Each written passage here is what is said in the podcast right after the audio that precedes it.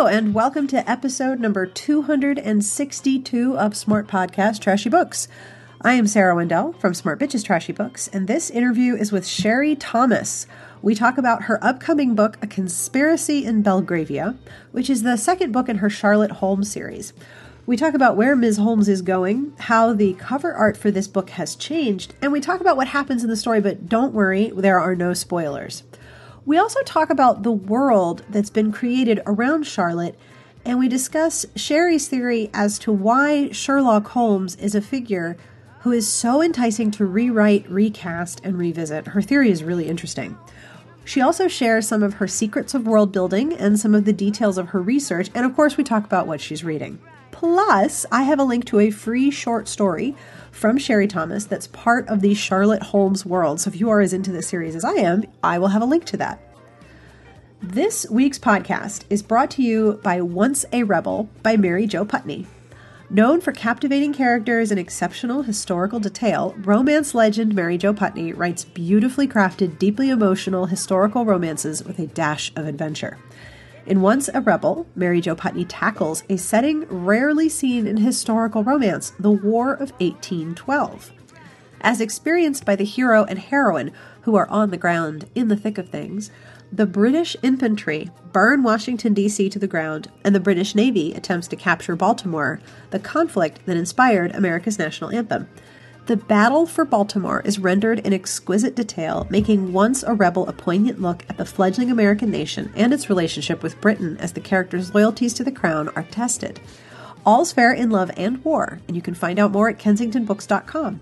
And I want to send big, effusive thanks to Kensington for sponsoring the podcast this month. Thank you, Kensington. You are awesome. If you will allow me a few more minutes of time, just between, you know, you and me, me and your eardrums, I want to let you know in case you missed my earlier announcements, we have a podcast Patreon and I'm super duper proud of it. Also, I will tell you, I was completely scared, poopless, to launch it over a year ago. And now it's like one of my favorite things because I talk to the patron sponsors and they give me ideas for upcoming episodes and I ask nosy questions and I share the outtakes with them, which are pretty consistent, especially when my cat tries to crawl in the soundbox. So if you would like to have a look, patreon.com slash smartbitches is where you can go. And for very little money, like a dollar a month, you make a significant difference in keeping the podcast more gooder and growing with excellent equipment and bigger opportunities month to month. So, thank you for supporting the show and for having a look at the podcast Patreon. It is an enormous help to me. As difficult as it is to talk about things like, you know, crowdsourcing, I really appreciate it. Now, I have many times told authors that you should not read reviews of your own work, especially if it's going to upset you. I generally do not look at reviews of my own work, either the books I've written um, or reviews of the website, which pop up every now and again. But I totally indulged myself with a look at the reviews of this podcast on iTunes and on the new Apple Podcasts app, which I understand is pretty nifty. And y'all are just the greatest. So thank you. Thank you so much for all of the positive reviews and the sharing and the subscribing and helping the podcast grow. It has made a really impressive difference. And I am really humbled and flattered that you hang out every week with me. So thank you. You are so excellent. So, are you ready for an interview? I'm ready for an interview. I'm really excited to share this with you. I'll have information at the end of the podcast about the music, as you probably knew, because you probably hang out here each week. But without any further delay, with the interview and on with the podcast. Welcome back to the podcast, ma'am.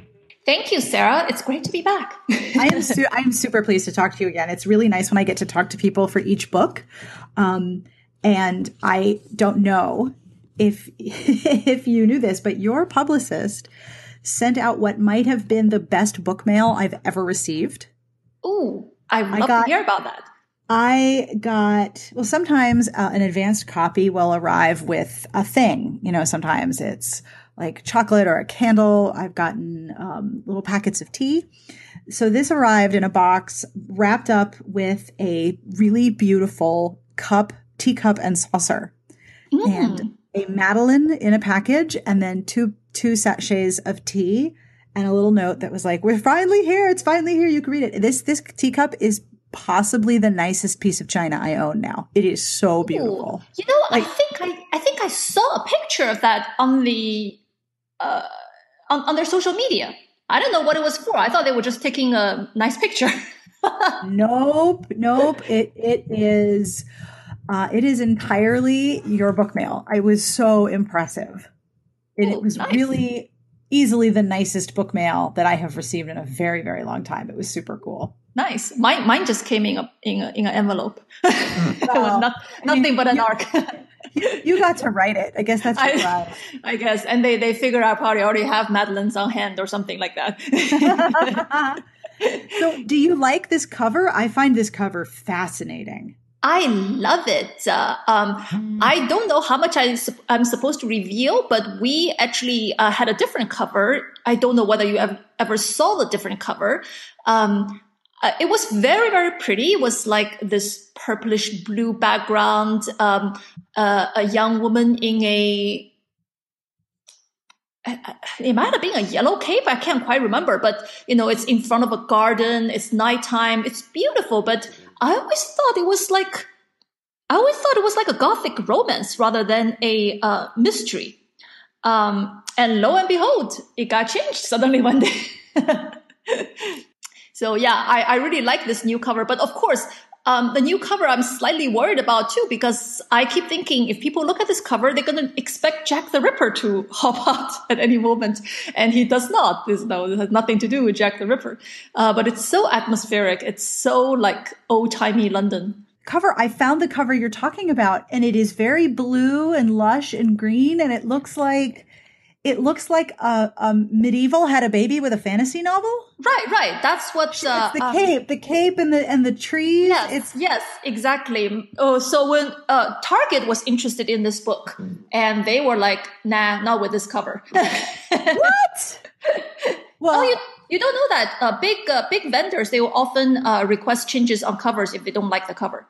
Um, I had gone through that with my YA fantasy book we had I, I, I love the first cover, but uh, Barnes and Noble was like, nope, you know. So it got a new cover. I, I love the new cover just as much, but you know, uh, it was a very different tack. Mm-hmm. Wow. Well, one one thing I love about the new cover is that it it has very little color color, and it's very smoggy and smoky. The way that London is so often described. Yes. Yes. And the and the the background is sort of faded into the clouds and she is disappearing. Mm-hmm. And since the first one was her going through a door, going through the front door. Yeah. And now, because of circumstances in the first book, she would probably not be allowed in the front door of a number of houses. now she's disappearing, and that's actually kind of where she wants to go. Yeah, I, I, I really like your read on it. Yeah this is one of the books that I that I got in the mail and I went, ooh, I love this cover. I think it's so evocative and it's different enough from the first one, but still has elements in common with it too. Yes, very much, very much um, of of the same, well, not necessarily the same style, but going toward the same direction. Let's say, yes. Now you put them together, they're definitely a set. They're definitely a set. Yes. Now I know I know that for a study in Scarlet Women was a play on a study in Scarlet. What is is there a play for the title of this book too? It, if it is a play, it is a very very roundabout play. Uh, it's actually a play on a uh, BBC Sherlock title. Oh, uh, you remember BBC did uh, up um, did a updated version of uh, a scandal in Bohemia called A Scandal in Belgravia. That's right. their version of the Irene Adler story. Right. And so this is a take on that. Ah, that's it's, very it's, cool. It's very, it's very roundabout, and it's not about Irene Adler exactly, but um, basically what happened was uh, toward the end of a um, the first draft, uh, so-called the uh, you've heard of this term the, the, the truck draft or the tr- truck version. Uh, basically, if the author is hit by a truck, uh, then the publisher can have something to sort of put out. But it's it's not good and it's not completely ready. So at end of last year, I handed in a truck draft. Um, uh, but with the with the final twenty percent maybe yet to be written, and I and I was like, okay, so this is going to happen, this is going to happen, and then we're going to have a big brawl in Belgravia. Um, so I so then I joke uh, we should call it a brawl in Belgravia, and then I corrected myself. Oh, maybe like a conspiracy in Belgravia would do also. You know, if we don't want to go like to the low road and say a brawl in Belgravia, and they liked it, so that's what it's called. I um I do think uh, Charlotte could hold her own in a brawl. Well, she wasn't at the beginning of this book, but in the middle of this book, she started taking some um, some uh, lessons in yes. fencing. So so yeah, I wouldn't mess with her. and and the girl's got some heft. So, you know, she's not a tiny girl. So no, if she sits on you, if she sits on you, she'll have some weight to her. So I want to talk about what's happening in this book um, and where what what happens in this text of the story. But also, I want to try to entice people to buy it and go back and read book one if they haven't done that. So you know, no big deal. Um, and and so as a result, I'm not really sure what to ask you that is too much of a spoiler. But I also imagine that you've been talking enough about the book at this point. You might have a explanation that works. And if not, I'll just ask you all my spoiler questions. Okay, I actually haven't talked about this book that much because the the uh, publicity push is only just starting. So ah, okay. you might be the first person I'm talking about this book with at length. Uh, but awesome. let's, let's do it. Okay, so at the end of the last book, mm-hmm. a number of things were both revealed and then um, sort of confirmed. Charlotte is now decidedly outside of good society. Right and which is interesting because it means that she is in a way more free to do things. She has less boundaries and expectations of behavior put on her, but there are also places that she can't go. That is correct. So it puts her in a really strange place. So how is she going to use that strange status? And how is it that it doesn't bother her? To put it mildly, I don't think um, Charlotte has a whole lot of F's to give in the first place. she she is very low on fucks to give. Like she's got like one for her entire life.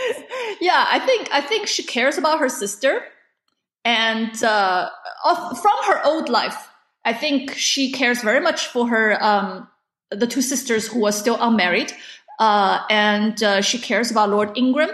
Uh, who is her friend, and they have this sort of um, unconsummated romantic longing for each other. Oh, yes, they do.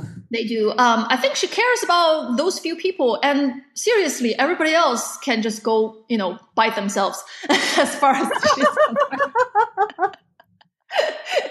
I mean, I I am not saying that is good, but that has always been who she is. Uh, she's right. just not going to be very sentimentally attached to that many people, and that is very. Um, that's a very Sherlock Holmesy thing, right? Because um, because Sherlock likes Watson, he likes Irene Adler, and basically he's okay about Mycroft, and basically nobody else.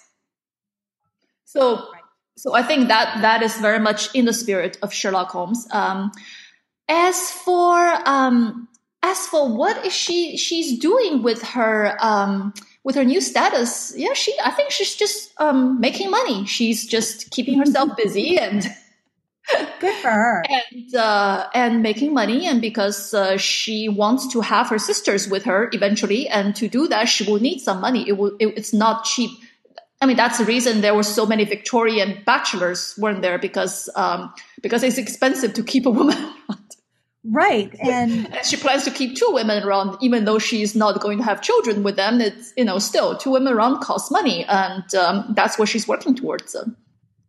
So she is working, as always, with an eye on practical considerations. Her whole purpose is that, you know, the things that she's told she has to put a lot of value in, like her chastity and her behavior um, she doesn't actually put a lot of value in those things, but in terms of being able to actually support her family and herself, that's what matters.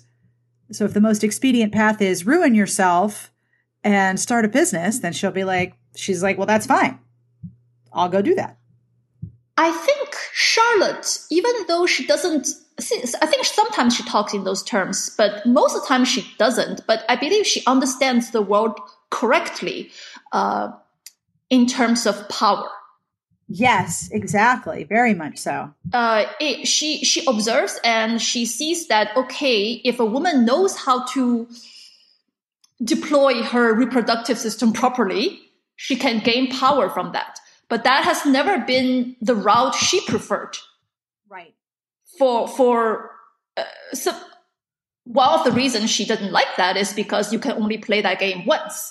Yes. And still remain a good woman you know, uh, so-called good woman. And that seems like way too big a bargain for her. But she likes the much more, um, the, uh, when I was growing up, um, it was, it was not, it was uh, late enough uh, in China's uh, history, modern history, that we didn't have to study uh, Chairman Mao's um, little little red book. But still, you know, it was I was there long enough that you learn various things. And one of the things it is there in Chairman Mao's thoughts is basically uh, political power comes from economic power. Not wrong and, about that. And and I think you know Charlotte is definitely in agreement with that. You know, if you want to have control over yourself, it's much better to have economic power. So that's what her mind is bent toward.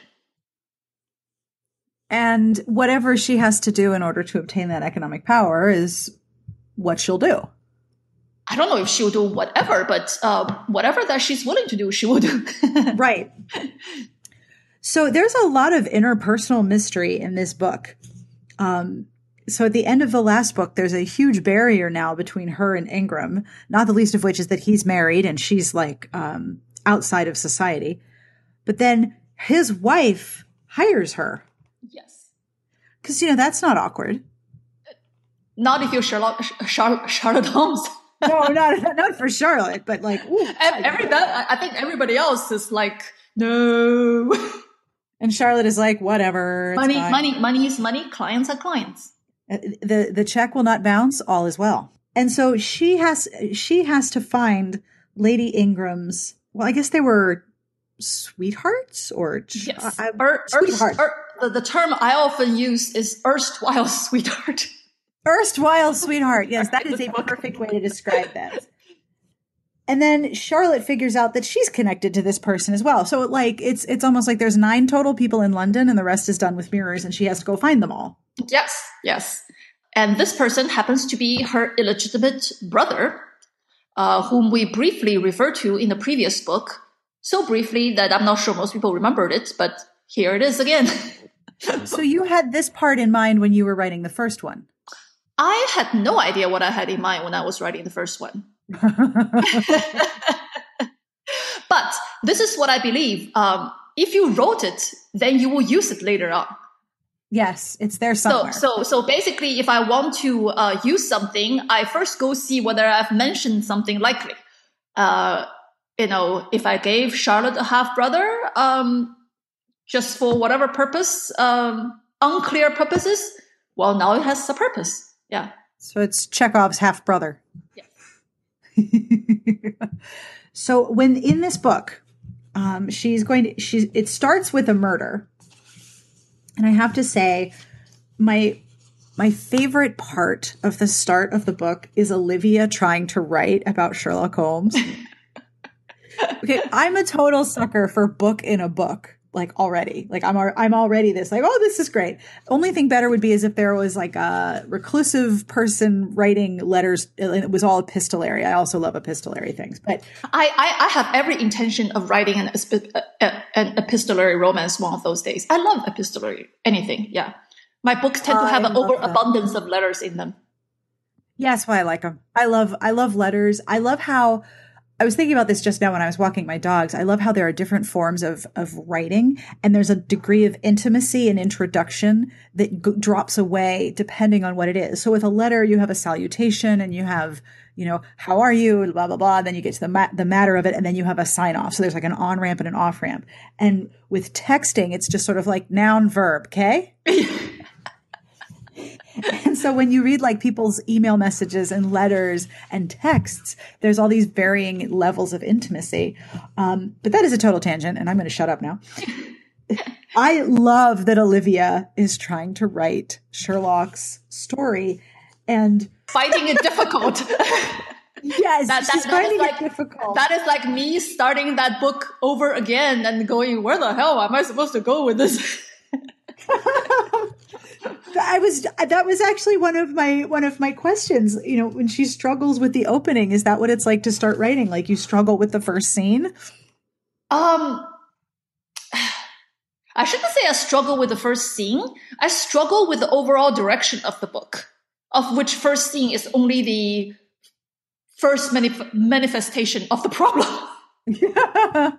I mean, I have written and discarded many a first scene simply because, you know, later on I realized, yeah, no, this actually like needs to start in a different place I need to go to a different place. So, um, you know, yeah, O- obviously she's not going to use any of the. no, she's not going to use any of those multiple openings. But I love Right. that she's finding it difficult. Like this is really this is hard. Like surprise, yes, it is. Yes, yes. It's it's kind of like uh, taken from my own story because uh, in a bit because uh, because in in this book she kind of like harshes on um, Edgar Allan Poe's uh, Murder in the Rue Morgue, which Right. which is like really obvious, uh, like really bit on the nose. Murder in the Rue Morgue. uh, to spoil it for people who have never read it, even though it's been around for, I don't know, 160 years, uh, the culprit is an escaped orangutan. As you do. As, as, as you do. And, and, and, uh, Livia is like completely pissed that, you know, it's an orangutan after all that fantastic setup. so she like she like hates on it in book one and she hates on it in book two and but basically she's finding at this point my god it's a lot harder to do uh, better than the orangutan yeah it was kind of like my own story i kind of threw a romance uh, at the wall and go i can do better than that and then i no no you actually can't you know No, it's not for, hard. not for years and years yeah In this book, in Conspiracy in Belgravia, it's safe to say it's not an orangutan. It's not an orangutan at all. Yeah, no, no. And in fact, the person will be highly uh, offended uh, to be compared to an orangutan, if they even know what an orangutan is. Yeah. So, what can you tell readers about what happens to Charlotte in this book? What happens to Charlotte is she accepts what she thinks will be a fairly straightforward case. Because um, she thought the only difficult thing in this case is that the client is the estranged wife of a man uh, whom she very much wished had not married uh, this woman. so uh, she is not exactly unbiased in this. Uh, but she, you see, she's actually a lot less biased against this woman than a lot of other people, a lot of, you know, her friends, such as uh, Mrs. Watson and uh, Penelope Redmayne, um, Mrs. Watson's niece. She's a lot less biased than them. Um, so when the case starts, um, Mrs. Um, not Mrs. Lady Ingram comes and says, "I have this um, this young man whom I used to know, um, whom I used to love. I had to give him up to make uh, to uh, to form an advantageous marriage because that was what was expected of me." Uh, and uh, ever since I gave him up, uh, we have never spoken to each other. We have never written each other. We only see each other once a year and we don't even talk to each other. We just we just walk past the same place at the same time. So it's been this is the seventh year, and this is the year he does not show up, Oh, and and she is completely distraught. She doesn't know what happened to him. Half of her is thinking, yeah, of course, it's been seven years. He's move on. The other half is like, it's it's not like him to like just give it up altogether without even a word. Um, and that's why she comes to Sherlock Holmes because she she can't just take this problem to anybody. She's a married woman looking for her erstwhile sweetheart, quote unquote. Um, and so, of course, she has to go to a stranger. And so, Charlotte, once she learns that the person Lady Ingram's looking for is actually her half brother, thought this was a piece of cake because she actually knows her half brother's address because her half brother has written to her father this is her father's illegitimate son. So he has written to her father and basically told him that he's in London, he's doing all this. Um, so sh- he had been an option when she was when she left home in book one. He had been an option for her to go to. In the end, she did not go go to him because she didn't know him. Uh, she didn't know whether he would help her in the first place or report her whereabouts to her father. And she didn't know whether, um, also, she didn't know whether she'll be just jumping from one man's keeping to another's. If she could be free, why not?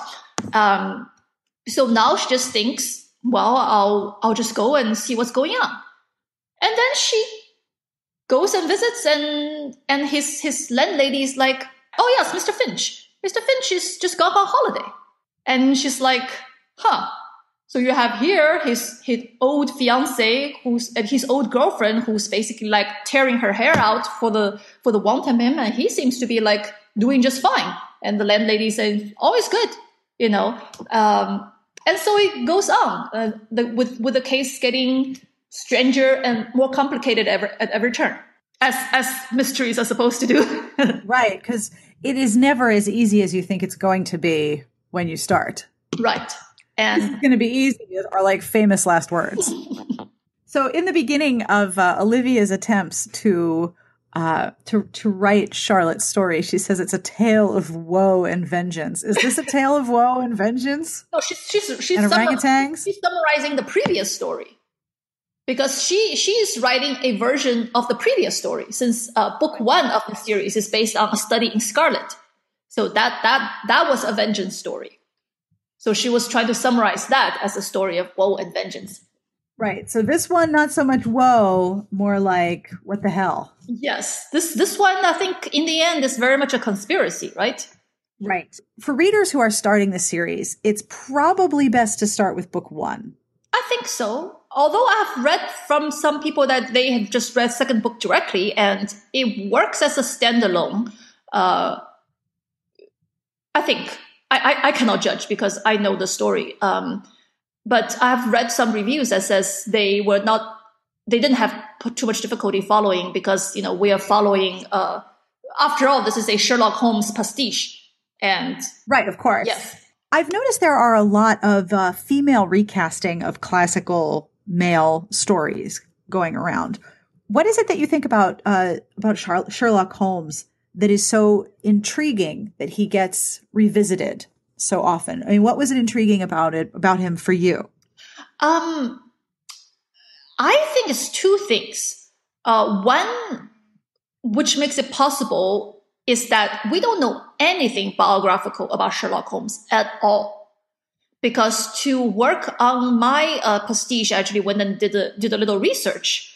And basically, uh, Conan Doyle never gave you any biographical information other than the no. fact that he has a brother named Mycroft and maybe another one named, you know, uh, Sherringford or, or whatever. Um, we do not know his age other than he was an adult nominally uh, at the beginning of um, of a study in Scarlet. Um, and we don't know what kind of family he came from, although people have deduced that he must be from either upper gentry or uh, minor aristocracy, given that he seemed to live a very free bohemian type of style. And he doesn't seem to need the money from his cases since he turns down anything he doesn't like. And, and so all there is to, to Sherlock Holmes is basically a brain and a set of demeanors. Right. Then you can you can and then subsequent writers could come and project anything else they want upon him. He could be young, he could be old, he could be, you know, he could have had a, a previous marriage for all that anybody knows. Because I think some people have gone that way. Some people have um, I think in the uh, Mary Russell and Sherlock Holmes book uh, by uh, Laurie King, uh, she she gave uh, uh, Sherlock Holmes a son with Irene Adler, which happened before um, before Mary Mary Russell came on the scene. Um, so that's one thing in that uh, you are completely the the later writers are, are, almost completely unlimited in what they can do with Sherlock Holmes in terms of biographical details. And another thing is that he is so blunt he really is. he, he's so blunt, so free to call anybody an idiot and uh, and all that. Um, I mean, nowadays I think uh, people in our society are pretty free to call each other idiots too. But um, but think about in Victorian times when there's so many layers of um, etiquette and politeness. Uh, that is just freeing. it is just freeing. It is like, you know, it, it's nice to see him call the incompetence and whatever outright uh, when when the reader, average reader, probably was, you know, would love to have said that to somebody's face, but would never dare. Um, so I think that's another part of the fascination about him. Is is just the the pure honesty and kind of like of course the author being this being wish fulfillment gave him enough power and prestige and um, and and intellect to get away with everything because he's always right right you can't take down somebody who's always right you have to wait till they're wrong to like kick them in while they're down yeah and being always right and having no fucks to give is a dangerous combination it's a dangerous combination uh, which is why i think they gave him the later writers tend to give him various vulnerabilities, right? Uh, the, the drug addiction and all that. to write that set of very unspecific characteris- characteristics onto a woman opens a whole other realm of possibilities, doesn't it? It's not only opens it up, but it's kind of basically it's um, how to say it. Uh, it changes the equation altogether. Yes, very because, much so. Because because women are not supposed to be like that at all. No. Not even today she'll be kind of, you know, problematic. Back then it was an absolute no-no. So by changing her by changing the character of Sherlock Holmes into a woman, it's it's it's not just changing the gender, it changes the everything that goes with the story, how the story can be set up, what kind of life she can lead, and you know what kind of difficulties she'll face that that a male Sherlock Holmes never had to deal about. Hence, social boundaries being such mm-hmm. an issue for Charlotte. Yes, exactly. And uh, well, actually, it was never her problem. No, it wasn't really. It was, it was. It was. It was everybody else's problem. Yeah, she was. I mean, she dealt with that in the first yeah, chapter. She was like, "We're just going to solve this problem." Yeah, well, right, right, now. right now. Yes. Yeah. you know what? I I I kind of want her to have sex that she enjoys at some point. I'm sure she will. I'm sure she will. But you know? but you know we so bad. We we, we so bad. We are we are still in the uh, pre-contraception era. So Right. Yeah. She Charlotte, can't enjoy it too frequently. Charlotte, Charlotte, Charlotte, Charlotte, has to think carefully about it uh, before uh, she, uh, you know. Yes, very much so.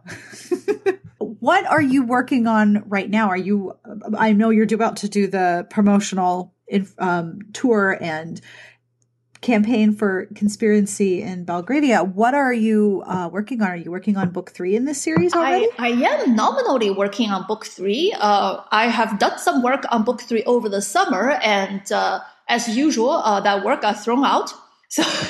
So. it's all part of the process. It's all part of the process. No problem. But it's just that, you know, sometimes, uh, sometimes uh, deadlines start bearing down and, and I always used to say it's like my balls have been nailed to the wall. It's just that the signal haven't re- haven't reached my brain yet.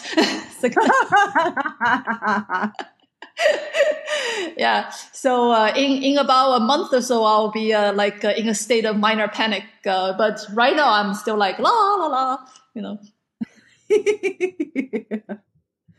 So, do you know what you're going to do with the next book in the series, or are you still sort of exploring all of the options? I think by throwing out what I don't want to do, I am now sort of set on what I will do.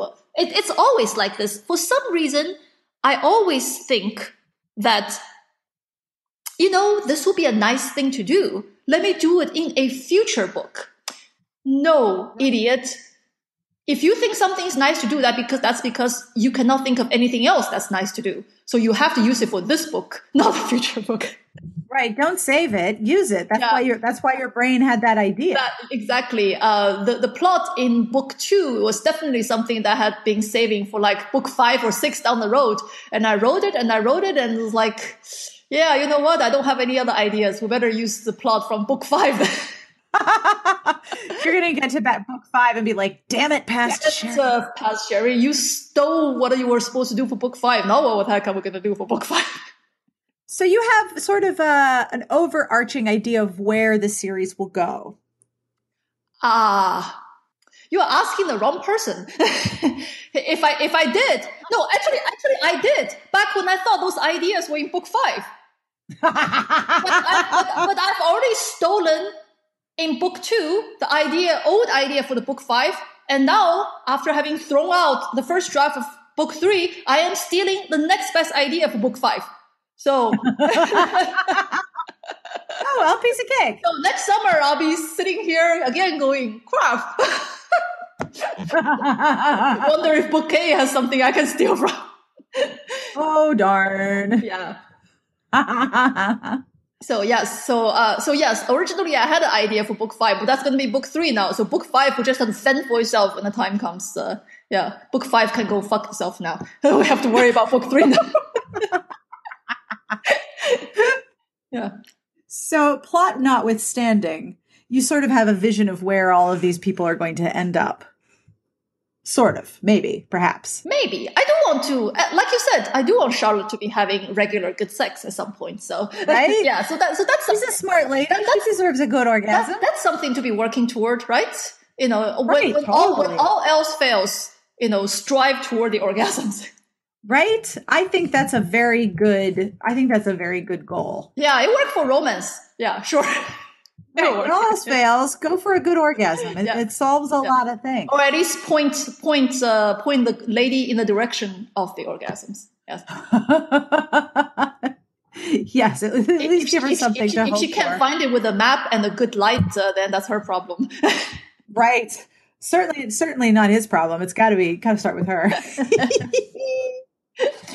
so, with the world that you've created around around Charlotte, there are a lot of characters um, around her, and one of the things that I really loved about the first book was the female friendships that she develops real friendships. And like you said a moment ago um, when lady ingram comes you know the other women are like uh, well she's horrible. And charlotte doesn't treat her the way that other characters do.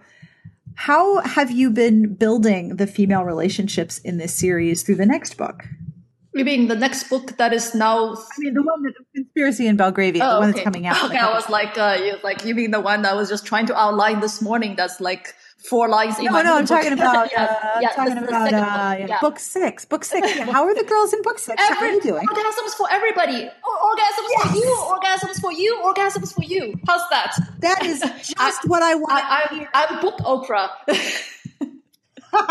Your orgasmic Oprah. Oh, I'm orgasmic Everybody gets an Oprah. orgasm in book Okay, six. okay, you're good. So, um, her relationship with Mrs. Watson is like uh, one part partners, one part friends, and one part kind of like um, mother-daughter relationship. Yes. So in this, uh, you know, there's no relationship without conflict. And, and so, so in this, Mrs. Watson is slightly frustrated with this young woman. I mean, first of all, she's like taking on Lady Ingram as a client and Mrs. Watson hates Lady Ingram with the force of a thousand suns. And then she's just going around, you know, solving other stuff and just coming home late and all that. And, and basically Mrs. Watson, as any other good maternal lady, is worried. And when she's worried, she's like, you, you, you. And, uh, but then Charlotte is kind of like, yeah, you know what? You're right. Because, you know, although Charlotte has no fucks to give, she also doesn't hold on too hard to, um, her own uh, vanity and, uh, and all that other stuff that prevent people from apologizing for mistakes and stuff. And, and so, um, and so one of, uh, Mrs. Watson's concerns is that her, her father still hasn't come for Charlotte. Because, because this, we're still living in an era where, um, they're still in an era where a young, young lady, fallen or not, who just out living her own life that is like considered unacceptable to the family. So lady, uh, Mrs. Watson is really concerned that, you know, Charlotte could just be snatched off the street uh, you know, by her father or the man her father hires just and just drag back home and stuff into a cottage and never to see the light of the day again. Um, so, so, so then her concern is that Charlotte be able to defend herself. And so when I said earlier in the podcast that Charlotte's been learning some, um, uh, fencing skills, it's actually from Mrs. Right. Mrs. Watson, who Oh, cool. Yes. So, so they are the ones, uh, and Charlotte. Uh, here, I gave Charlotte a little bit of my difficulties with exercises, which is basically like a little bit of it, and you know she's ready to be flat on the floor. Yeah. so she so she struggles with it. Oh yeah, she struggles. Yes. Mm-hmm.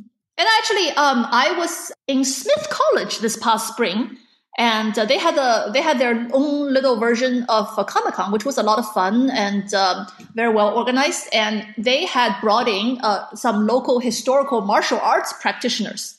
I just happened to casually ask somebody, say, "Hey, I happen to have this scene."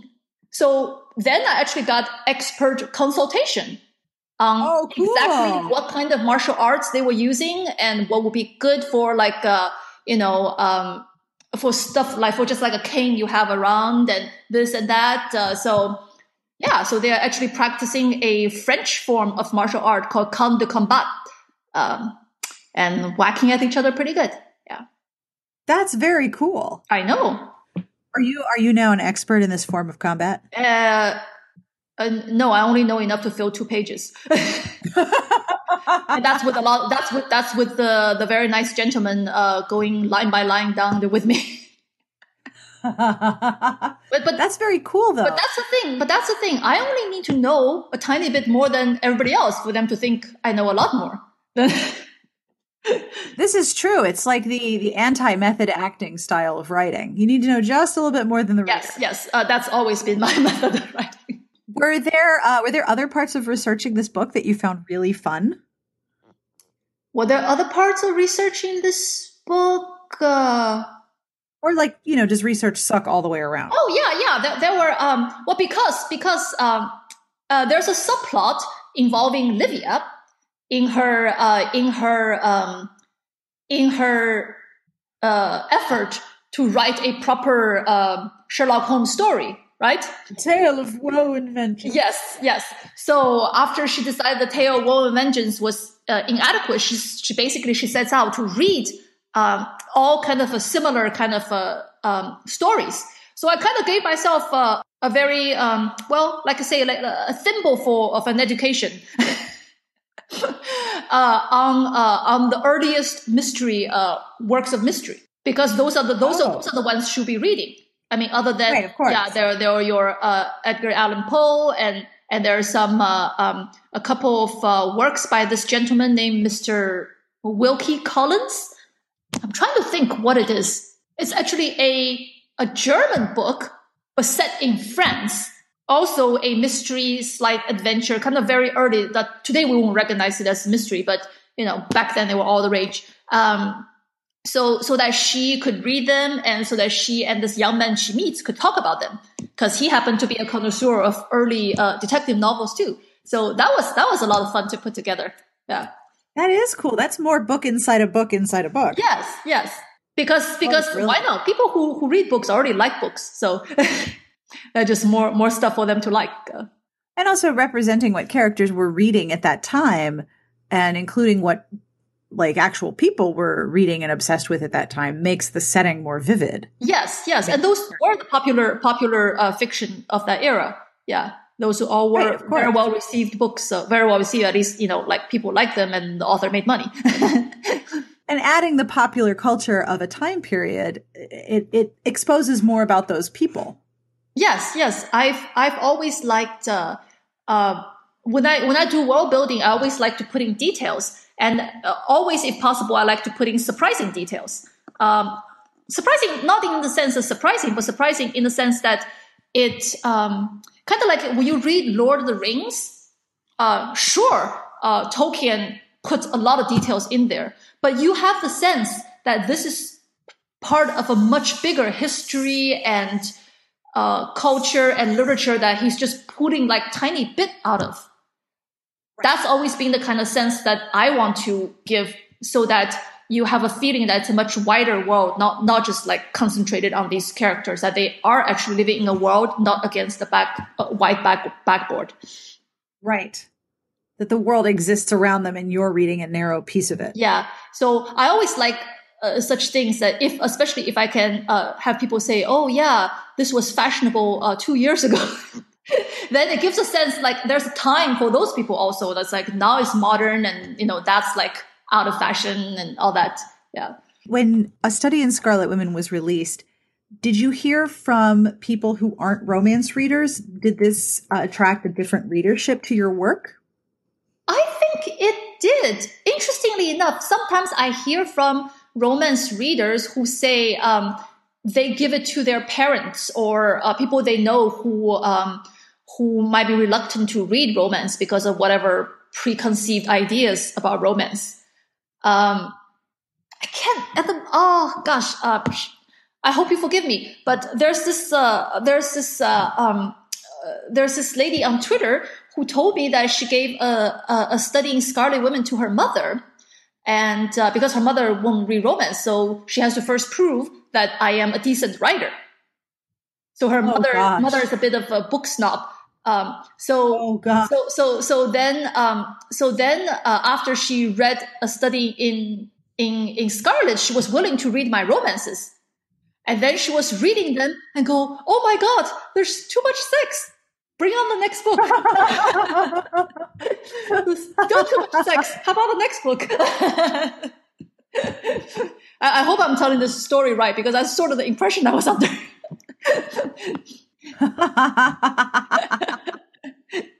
yeah, it's not everybody's cup of tea, you know, uh, on on page sex, but uh, it's all right. So the question I always ask each guest is, "What are you reading that you want to tell people about?"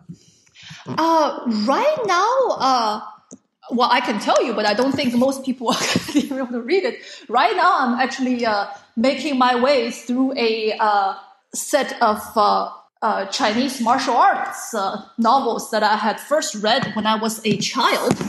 And uh, I'm not sure why I saw them at the library and I grabbed them and five, there's five volumes and I'm making my way through them. I gave up using the dictionary like 100 pages in. I just like, yeah, I still understand it. I don't know how to pronounce everything. um, but, wow. but other than that, um, other than that, I'm also reading a book called Ancillary Justice, which is, yeah, I've been, this year, I've been reading a lot of plot heavy stuff and a lot of uh, science fiction. So basically, I was like, um, what are some of the best uh, science fiction that's been written this century? I want to, and this came on one of the lists. And when I saw it, when I saw it, I realized I had heard it recommended elsewhere before. It's it's a very interesting book in that everybody's female. Oh, interesting. Not, not, which is not the case, but but the protagonist is speaking in a language that does, has no gender distinction. So, oh, wow. So everybody's by default a she. Sometimes the, the narrator will say, uh, I can I can tell that this person is a male, but then go on referring to them as she again.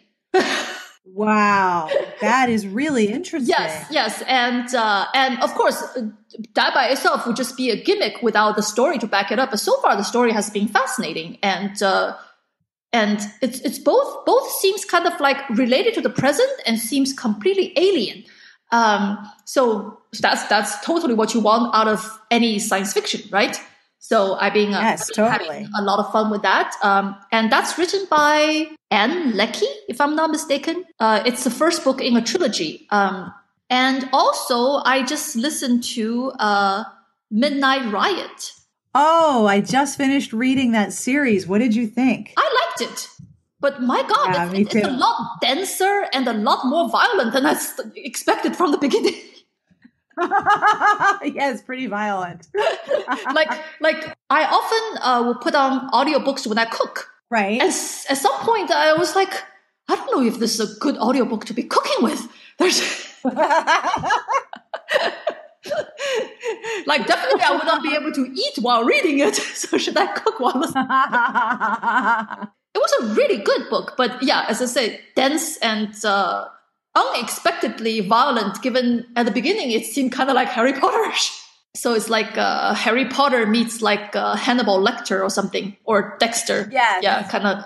Yes, it's it gets kind of gory the farther you get yes, into it. Yes, uh, like uh, so. Uh, ergo, we start feeling denser and denser. But I am undeterred. I am in the middle of listening to the second book now, so.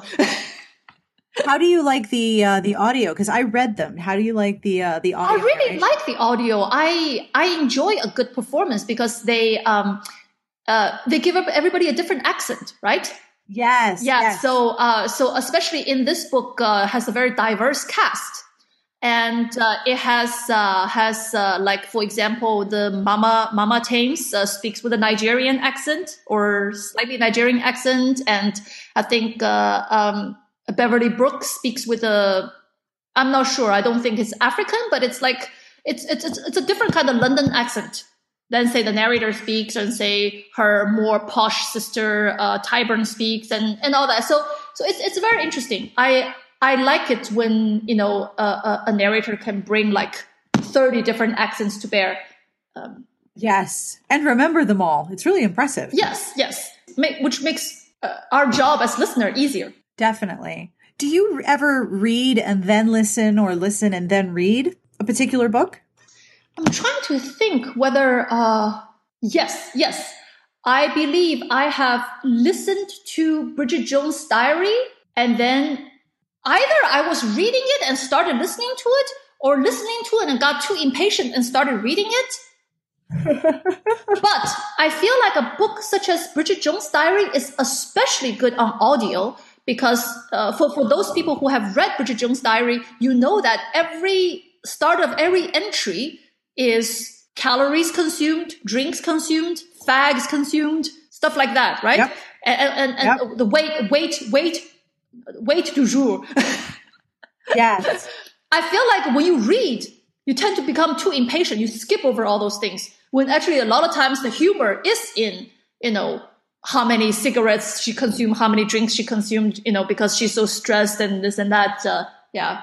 Although, although the, the bad thing about audio is, is slow. Sometimes you go. Yes, so, I have to speed it up. Yeah. Sometimes you go like, I have two hours. I could actually finish this book instead of like wait, wait, waiting, waiting to cook another whole week before I get to the end of this. yes, I know that problem. Yeah. I've had to start speeding up my audiobooks because I get impatient. And I find that if I speed it up to about 1.3 or 1.4 times normal speed, they don't sound like uh, Alvin and the Chipmunks, but it's fast enough that my brain is kept active keeping up with the uh, keeping up with the performance. Right, but but I still I kind of like I tried it but I still find it goes a little too fast. And I think I like I like I like the natural cadence of. Uh, um, Especially if they're doing different accents, because then you can savor them. Right, right. And also when you're like standing in front of the fridge trying to remember what is it you're trying to pull out of there. Like, I mean, if I hear for, for onion or milk, if they're talking at one and a half speed, I don't think I can pay attention to both at the same time. this is very true.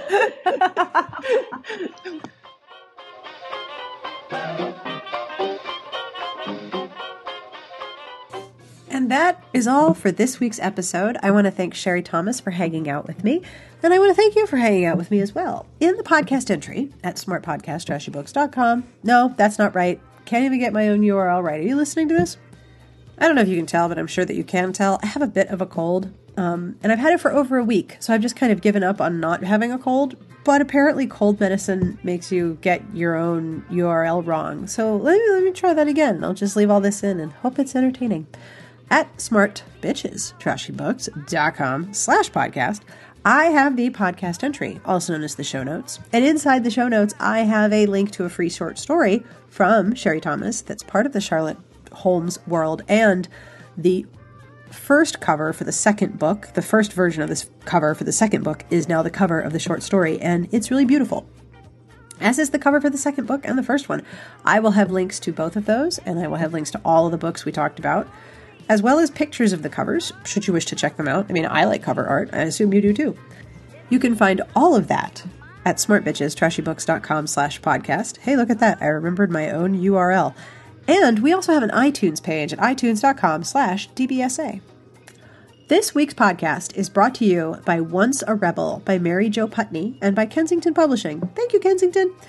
Known for captivating characters and exceptional historical detail, romance legend Mary Jo Putney writes beautifully crafted, deeply emotional historical romances with a dash of adventure.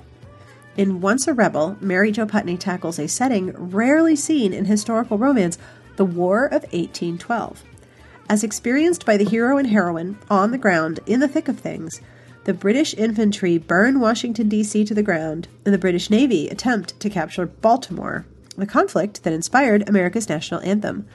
The battle for Baltimore is rendered in exquisite detail, making Once a Rebel a poignant look at the fledgling American nation and its relationship with Britain as the characters' loyalties to the crown are tested.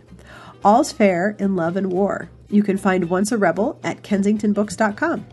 And again, thank you, Kensington, for sponsoring the podcast this month. I'd also like to thank Dayquil, Mucinex, and all of the cold medicine that I've been taking this week, trying to have enough of a voice and, you know, breath to record this.